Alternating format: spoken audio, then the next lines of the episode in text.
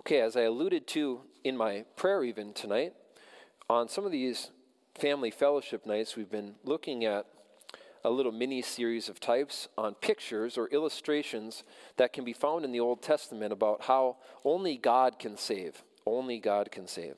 And last time we looked at the picture of probably the first somewhat clear picture of the cross, in the sense of even the shape of the cross, when we looked at the Passover, and how those that had applied the blood of an innocent to the doorposts of their home, the sides of the doors and the top of the door, making this picture of a cross, that we'd seen this substitution picture several other times throughout the Old Testament. But now we saw, even in a sense, this shape of how through the application of blood to the account of everyone within that home, that everyone that was covered by the blood of that innocent lamb that had been shed in the place of the guilty that lived within that home, that the angel of death would pass over. And so the message of the Bible was, dying physically, you'll die spiritually now on account of being identified with sinfulness, meaning that you deserve to be forever separated from God, but God is going to have to make a way to cover that sin in a temporary picture of the sacrifice of a lamb, but in a permanent way through providing a substitute to deal with your sinfulness, which you could never deal with on your own. That the debt that was owed by you for your sinfulness was eternal separation from God, but God, in his love, wanted to make a way for an estranged sinner to be reconciled to him.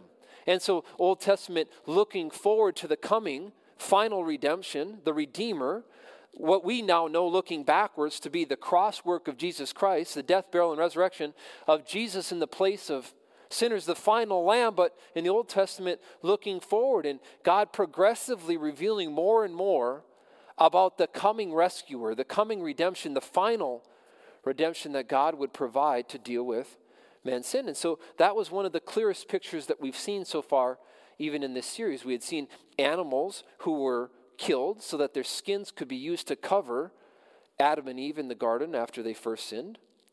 We saw then the sacrifice of lambs be instituted by God, as through that death of an innocent in the place of the guilty, man could see that they were guilty, that there was a debt that was owed for sin, and unless they died themselves, something else or someone else would have to die in their place, and we saw that. We looked at even the picture of the ark as God needing to provide a way of rescue to deal with the condemnation or the judgment that man rightfully faced. We then looked at the story of even the Tower of Babel and how God wasn't going to allow man to come up with a solution of their own, but that man would need to trust God to provide the solution. We looked at the story of Isaac and Abraham and how God had to provide a substitute. Then we looked at the story of the Passover and how it was with the covering of the blood that man could be passed over, in a sense, by the angel of death and that judgment that was brought out or carried out on Egypt. And so we saw that as a picture of the cross. Now tonight we're going to look at a picture of redemption, and we're going to pick up essentially where we left off last time in Exodus chapter 12. Now remember that as we're looking at these different illustrations or pictures or stories, one of the things that I want you to see is that the Bible is ultimately one cohesive story communicated by God through human writers. But the story of the Bible, it climaxes with the sacrifice of Jesus, because the story of the Bible is more so than anything, it's a story about how man had a problem, things got broken between God and man, and God had to institute or initiate a means of rescuing man. So a rescue story or a redemption story. We called it the redemption love story a few years back when we went through a summary of the whole Bible from creation up to the cross. But it's a story that climaxes with the sacrifice of Jesus, and the future sacrifice, it's foreshadowed and predicted prophetically throughout the Old Testament. We know that because Paul, when he reasons with Jewish people about the gospel message, it says that he goes through the scriptures, and it says in one instance, from morning till night, he goes through the Old Testament scriptures to show them how Jesus was being talked about and foreshadowed and illustrated by the Old Testament. Now, we don't know exactly which passages he went to, just like we don't know exactly which passages Jesus went to when Jesus was on the road to Emmaus, and he was showing these followers, these disciples of Jesus, how all of the Old Testament scripture had been pointing or talking to or speaking about him. Now, which passages did he go to in the scripture? We don't know that again for sure, but we're seeing some of the ones he might have gone to. And this, in fact, may be one of the pictures that he pointed out or looked at, both Paul and Jesus, as we're thinking about the redemption plan, the plan of rescue, the sacrifice of Jesus being predicted and pointed to prophetically and through foreshadow illustration in the Old Testament. Now, we've considered a bunch of those. I reviewed them here a minute ago. And tonight's passage, it just represents another example of Old Testament foreshadowing of God's plan of rescue. And it illustrates the rescue from bondage that is fundamental to the gospel message or the salvation that God provides. Man, the Bible says, is in bondage to the debt of sin, the consequence of sin. And if you were going to share one verse that would tell somebody that you were talking to about the gospel, if you're going to share a verse that kind of stands for that principle, young people, what verse might you quote them or show them in the Bible? That man is in bondage to sin, or there's a debt that is owed for sin that causes all men to have a very real problem. Don't be shy. What verse might you bring them to? Okay, and if you don't know, then some of you that I'm looking at aren't paying attention very well in some of our lessons that we have for young people, whether it's at retreats or at VBS or in Sunday school, about how do we share the gospel. Well, if we're going to share that man has a problem, and maybe I'm saying it kind of confusingly, you got an idea? Okay, which verse though? What verse would we go to that says man needs to be freed from the bondage they are or the penalty they owe for sin? Okay, do you remember where that's at? Well, John 3:16 is a verse we might use. Romans 6:23, okay, that is one of them that you should go to. Now, the one you quoted is Romans 3:23, which is okay. I'm not that great with references either. Don't tell anybody. I said that publicly.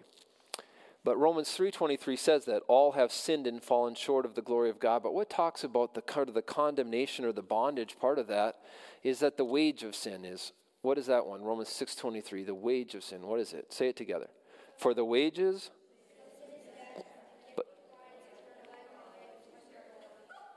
what I love about that is that if you don't have somebody directing you, we can't do it together, can we? Okay, the wages of sin is death, but the gift of God is eternal life through Jesus Christ our Lord. So as we're thinking about this and we're looking at this idea of the problem that man has with sin, man needs to be rescued from that bondage that they're in, that debt that they owe. And so here we have a picture of that in Exodus chapter 12, and it's going to illustrate that the rescue from this bondage, it's fundamental to the salvation plan of God. So turn to Exodus 12 if you're not there already, and we're going to pick up in verse 31. Verse 31, Exodus 12, 31.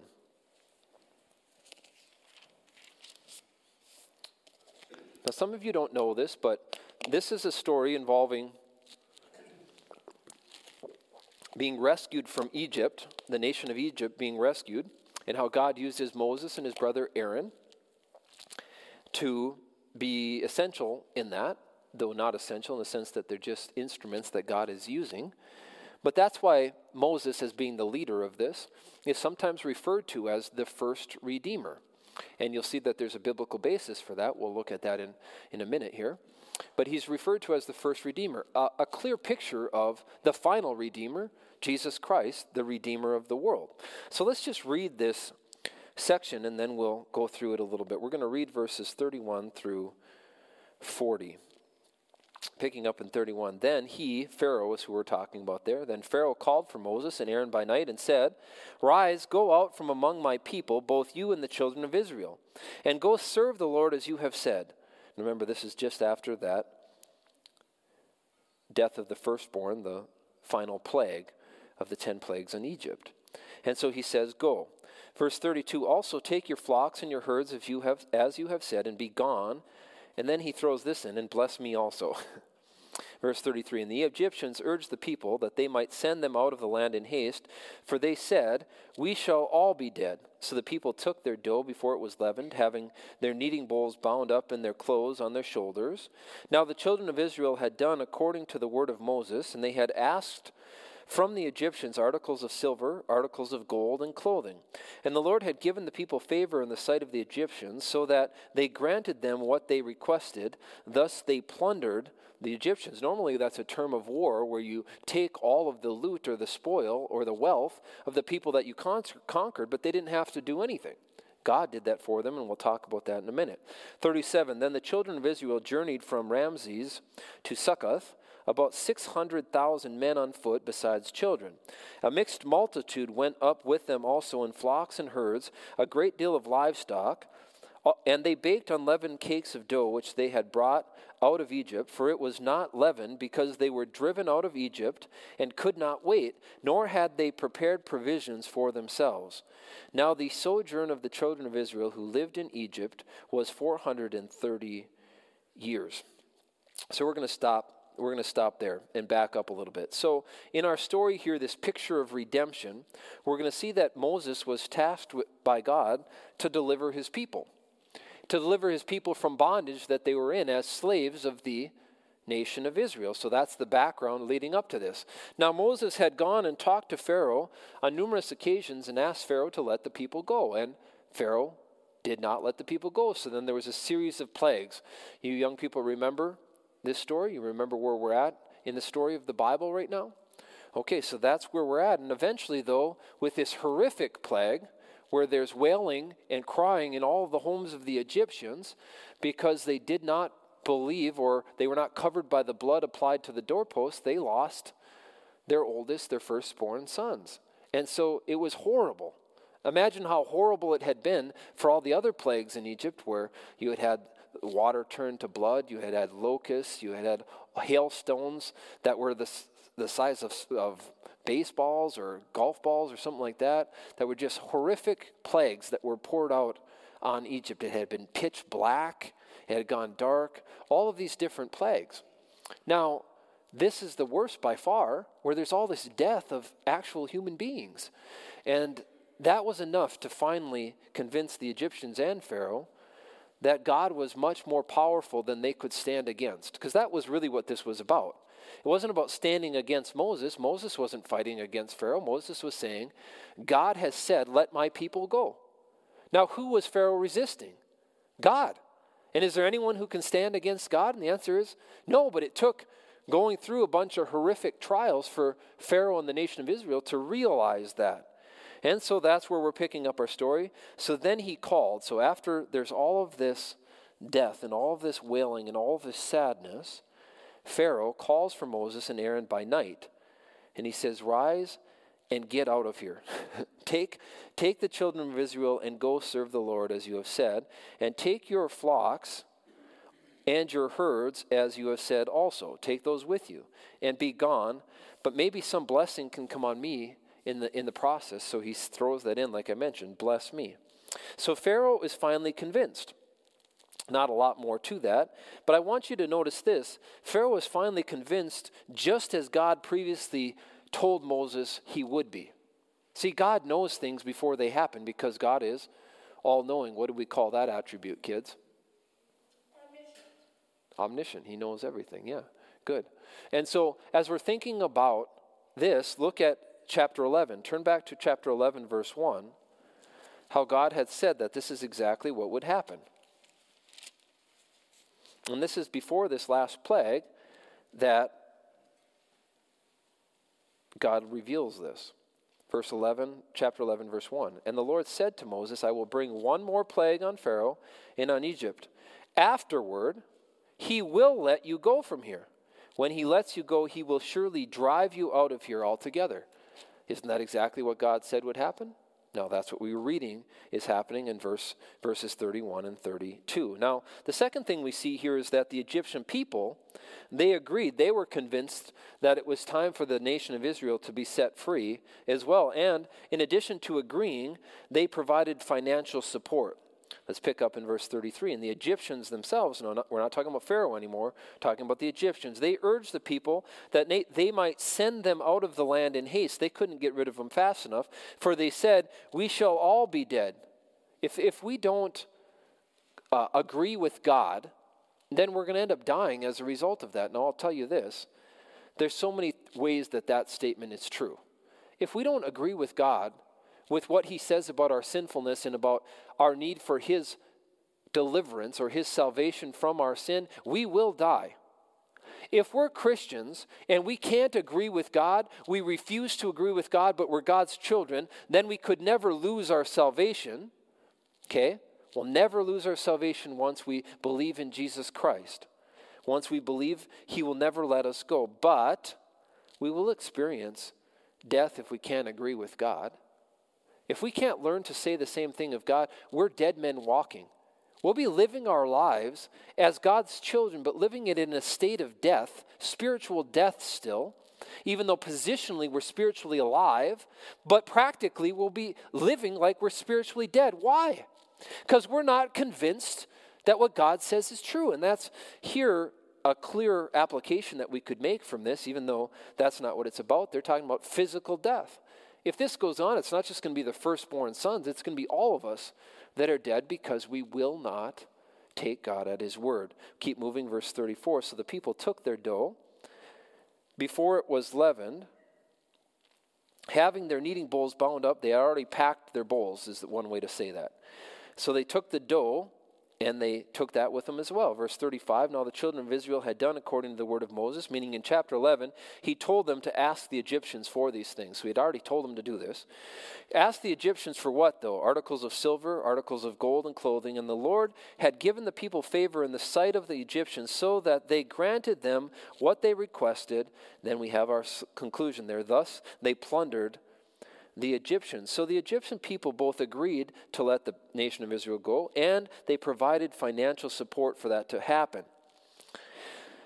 And it was significant. Now, we don't know the full extent of it, but they're said to have been plundered. So it wasn't like they gave them a little bit of the wealth of Egypt. They gave them a significant enough portion of the wealth of Egypt. The nation of Israel was given this voluntarily by the nation of Egypt, because of God having proven his point to them, that the nation was said to have been plundered or ransacked as if a conquering army had come through there.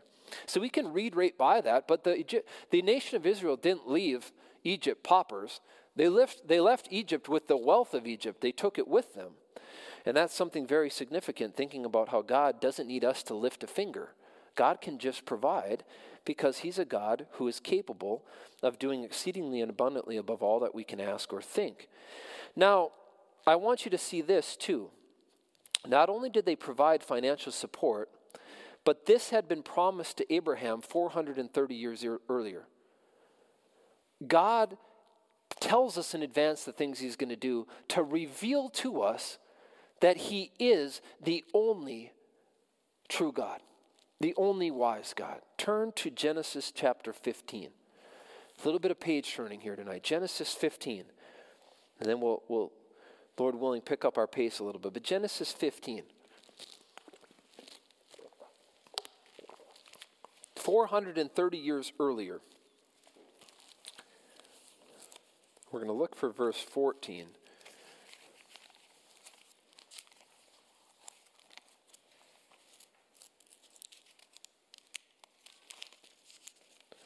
Okay, it says this.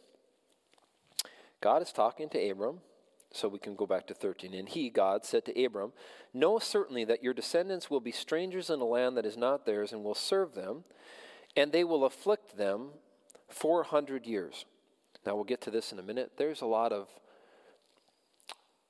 of clarity about exactly what that means as it relates to how long were the nation of Israel even in Egypt, and how long were they even maybe slaves in Egypt. But we're not going to be able to cover all that tonight, but just know that that's one of the passages that creates a little bit of misunderstanding, because we're going to read later that they're said to have left Egypt after 430 years, and here God is saying 400 years, and there is an explanation to that. There's more than one, and not everybody agrees. But what I want is verse 14. And also the nation whom they serve. Now he's talking about Egypt in advance. I will judge. Did God judge the nation of Egypt harshly? Yeah, those 10 plagues were devastating. I will judge them, and afterward they shall come out with great possessions. 430 years earlier, God told Abraham that that would happen in the future to his descendants. I don't know about you, but that's something that's encouraging to see. Now, this also occurred just as God previously told Moses just before it happened in chapter 11. So go back to chapter 11 of Exodus, and I just want you to see that God not only told Moses ahead of time after this, before this last plague, that they would let the people go, but he told them that when that happened, they would ultimately be supported financially by the Egyptian people. Verse 2 says, "Speak now in the hearing of the people, and let every man ask from his neighbor, and every woman from her neighbor, articles of silver and articles of gold." So they were to ask for that in advance of the 10th plague, and the Lord gave the people favor in the sight of the Egyptians, meaning they gave them what they asked for, such that the nation of Egypt again was said to have been plundered. Now we move on. This next section here is that many people were set free as a result of the Exodus. Now think about the redemption of Jesus Christ. All men were given the opportunity to be set free because Jesus paid it all to him I owe. Jesus paid the debt of all man's sin. And so as Jesus paid the debt, it was to redeem men from the bondage they were in to the debt that was owed for sin. And Jesus did that for every single person. But as we look at this illustration that's pointing or symbolizing this coming redemption of Jesus Christ, we see that many people were set free as a result of the Exodus too. Pick up in verse 37. So in verse 37, we read, Then the children of Israel journeyed from Ramses to Succoth. I think it's 137 miles is what it's estimated to be there. About 600,000 men on foot besides children, along with, verse 38, a mixed multitude went up with them also, and flocks and herds, a great deal of livestock. So there's this giant group of people that were freed from bondage as a result of the redemption that God provided from this particular bondage that they were in. So 600,000 men, it leads to an estimated population in excess of 2 million Jewish people when you think about children and women and people not men. And then it's said to also include an additional group called a mixed multitude. Now what was that? Well, it was composed of various non-Israelites that likely included some Egyptians that had feared the word of the Lord. If you look at chapter 9, verse 20, it says that there were some Egyptians that feared the word of the Lord. Now, would some of them have been convinced to leave behind Egypt and go follow the one true God? I think that's a fair assumption. Other foreigners might have been a part of this, meaning other people in Egypt that saw the nation of Israel leaving and said, we're going to go with this crew based on all the destruction that had happened. And perhaps slaves that were native to other countries that had been in bondage along with the Israelites, people they had been working alongside of that had, in a sense, already maybe placed their faith in the God of the Israelites. So that's what is probably meant by that, a mixed multitude, no way to know for sure. But then there was also this significant amount of livestock. Now, what's the next? So lots of people benefited from this redemption or this rescue from bondage that took place here as, again, a picture of the coming redemption. But they couldn't free themselves or care for themselves. The people who were being rescued needed to be rescued by someone else. They couldn't free themselves or care for themselves. Now read verse 39. Verse 39 says, "And they baked unleavened cakes of the dough which they had brought out of Egypt, for it was not leavened." Now why? Because they were driven out of Egypt and could not wait for the dough to rise, nor had they prepared provisions for themselves. So when they left Egypt on this journey, they had no provisions prepared. That's what this says. Nor had they prepared provisions for themselves. So what's the takeaway there? The takeaway is that God is the one providing. God is the one rescuing. God is the one redeeming. God always provides. And what was important about God allowing them to leave Egypt in this state, where he didn't give them a month to prepare for this journey? God didn't tell them, get all of this food ready so that you can feed yourselves on this trip. Just abruptly, they're sent out of Egypt. Well, why would God have allowed that? Because God wants to show us, he wanted to show them just like he wants to show us, that they needed to trust him. And when there's nowhere else to turn, you have no other option other than to trust the Lord. Now think about some of the things that God had to provide along the way for this journey. Who had the map? Kids, who had the map for the journey to leave Egypt? No one, right? Did they know where they were going exactly? Did God even take them in a direct route from Egypt to the Promised Land? No, he didn't. It was a long way around. There were shorter routes, the way of the Philistines, but they didn't take that. God led them a different way. Now, how did he lead them? A cloud by day and a pillar of fire by night, right? God led them. What else did God do along the way? Who fed them? God. With what? Manna from heaven. Who made sure they didn't run out of clothing for the trip? Do you know that part? That their clothes never wore out? Yes. That their shoes never wore out? Yes. Okay, you knew that? Some of you are shaking your heads, you didn't know that. Okay, well, aren't you glad you came tonight? Okay. Wouldn't it be nice if we had those kind of clothes and shoes, huh? Take a look at the bottom of this shoe. There's no sole left on it. Could use some shoes that don't wear out. But God was wanting to show them that he's the one who provides. Not only does he redeem them as far as getting them out of the bondage they were in Egypt, but then he provides for them along the way thereafter. Do you remember that as you're thinking about God in your life?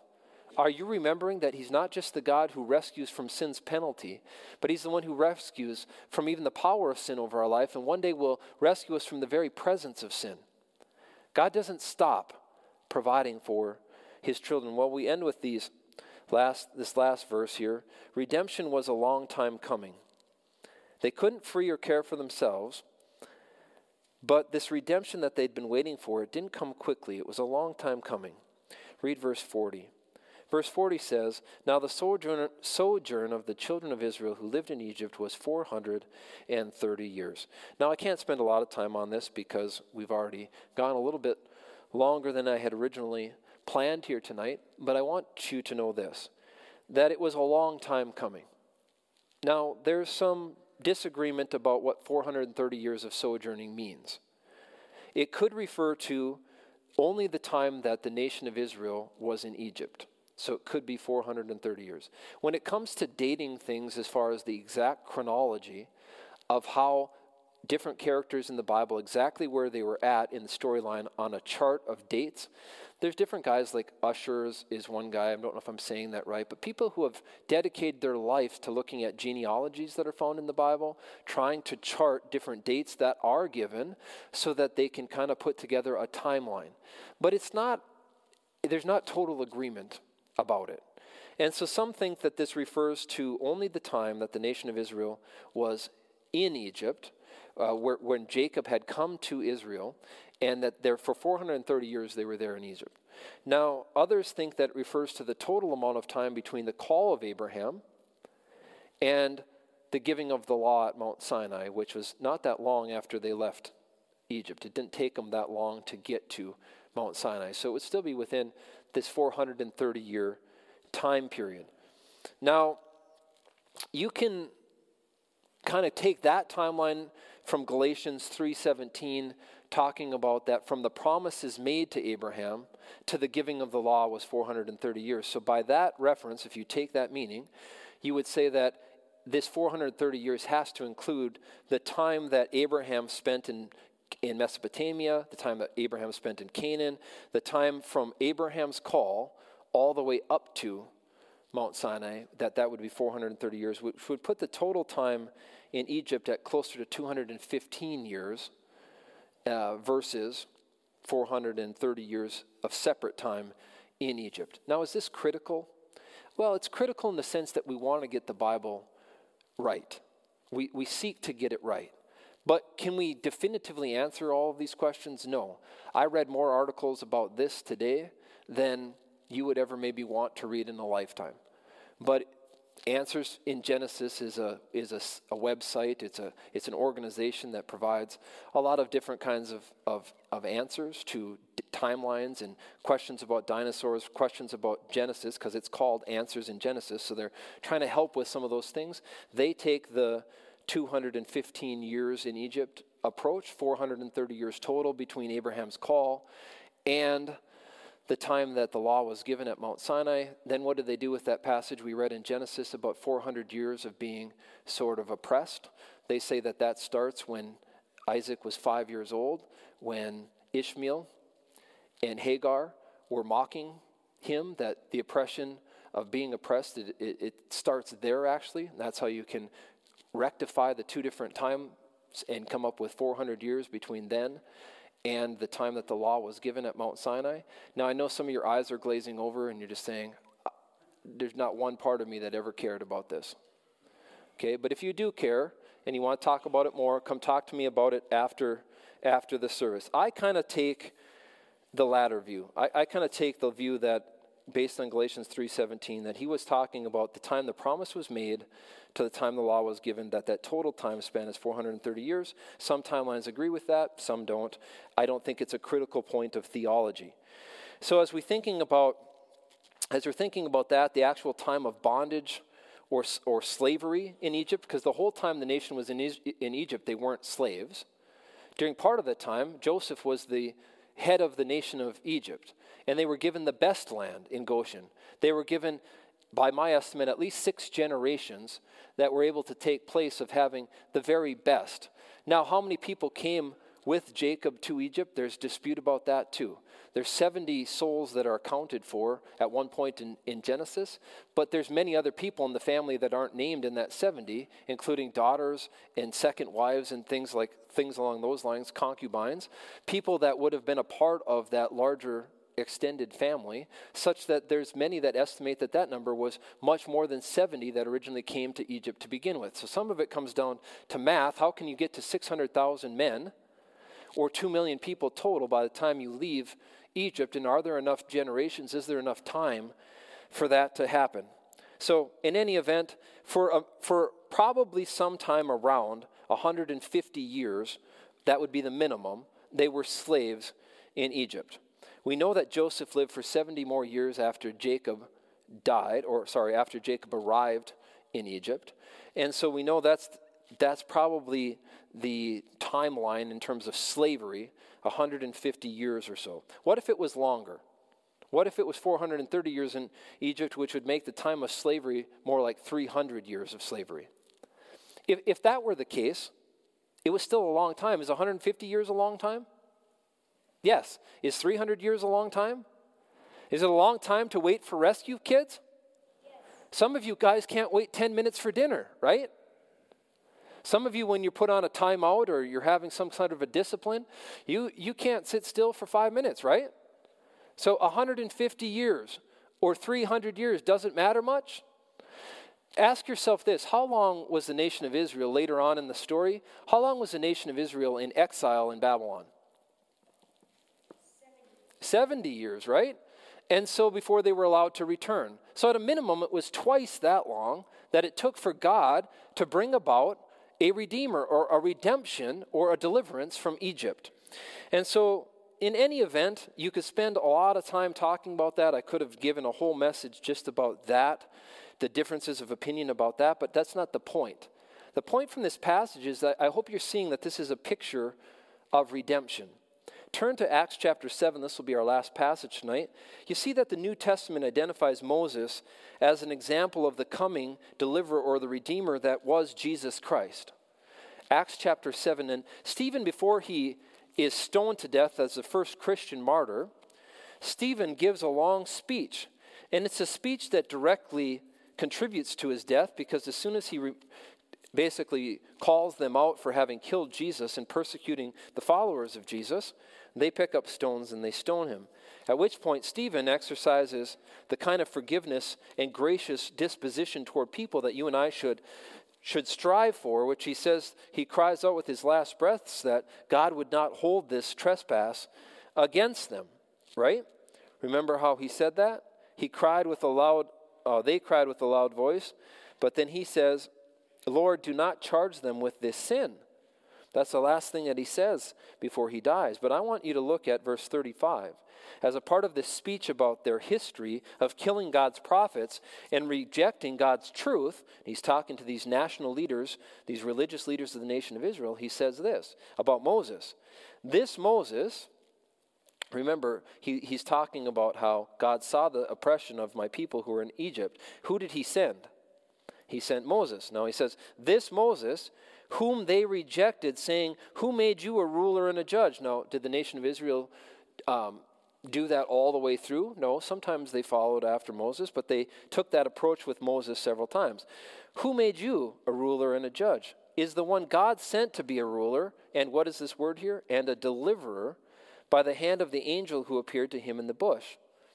Now that word deliverer can also be translated redeemer.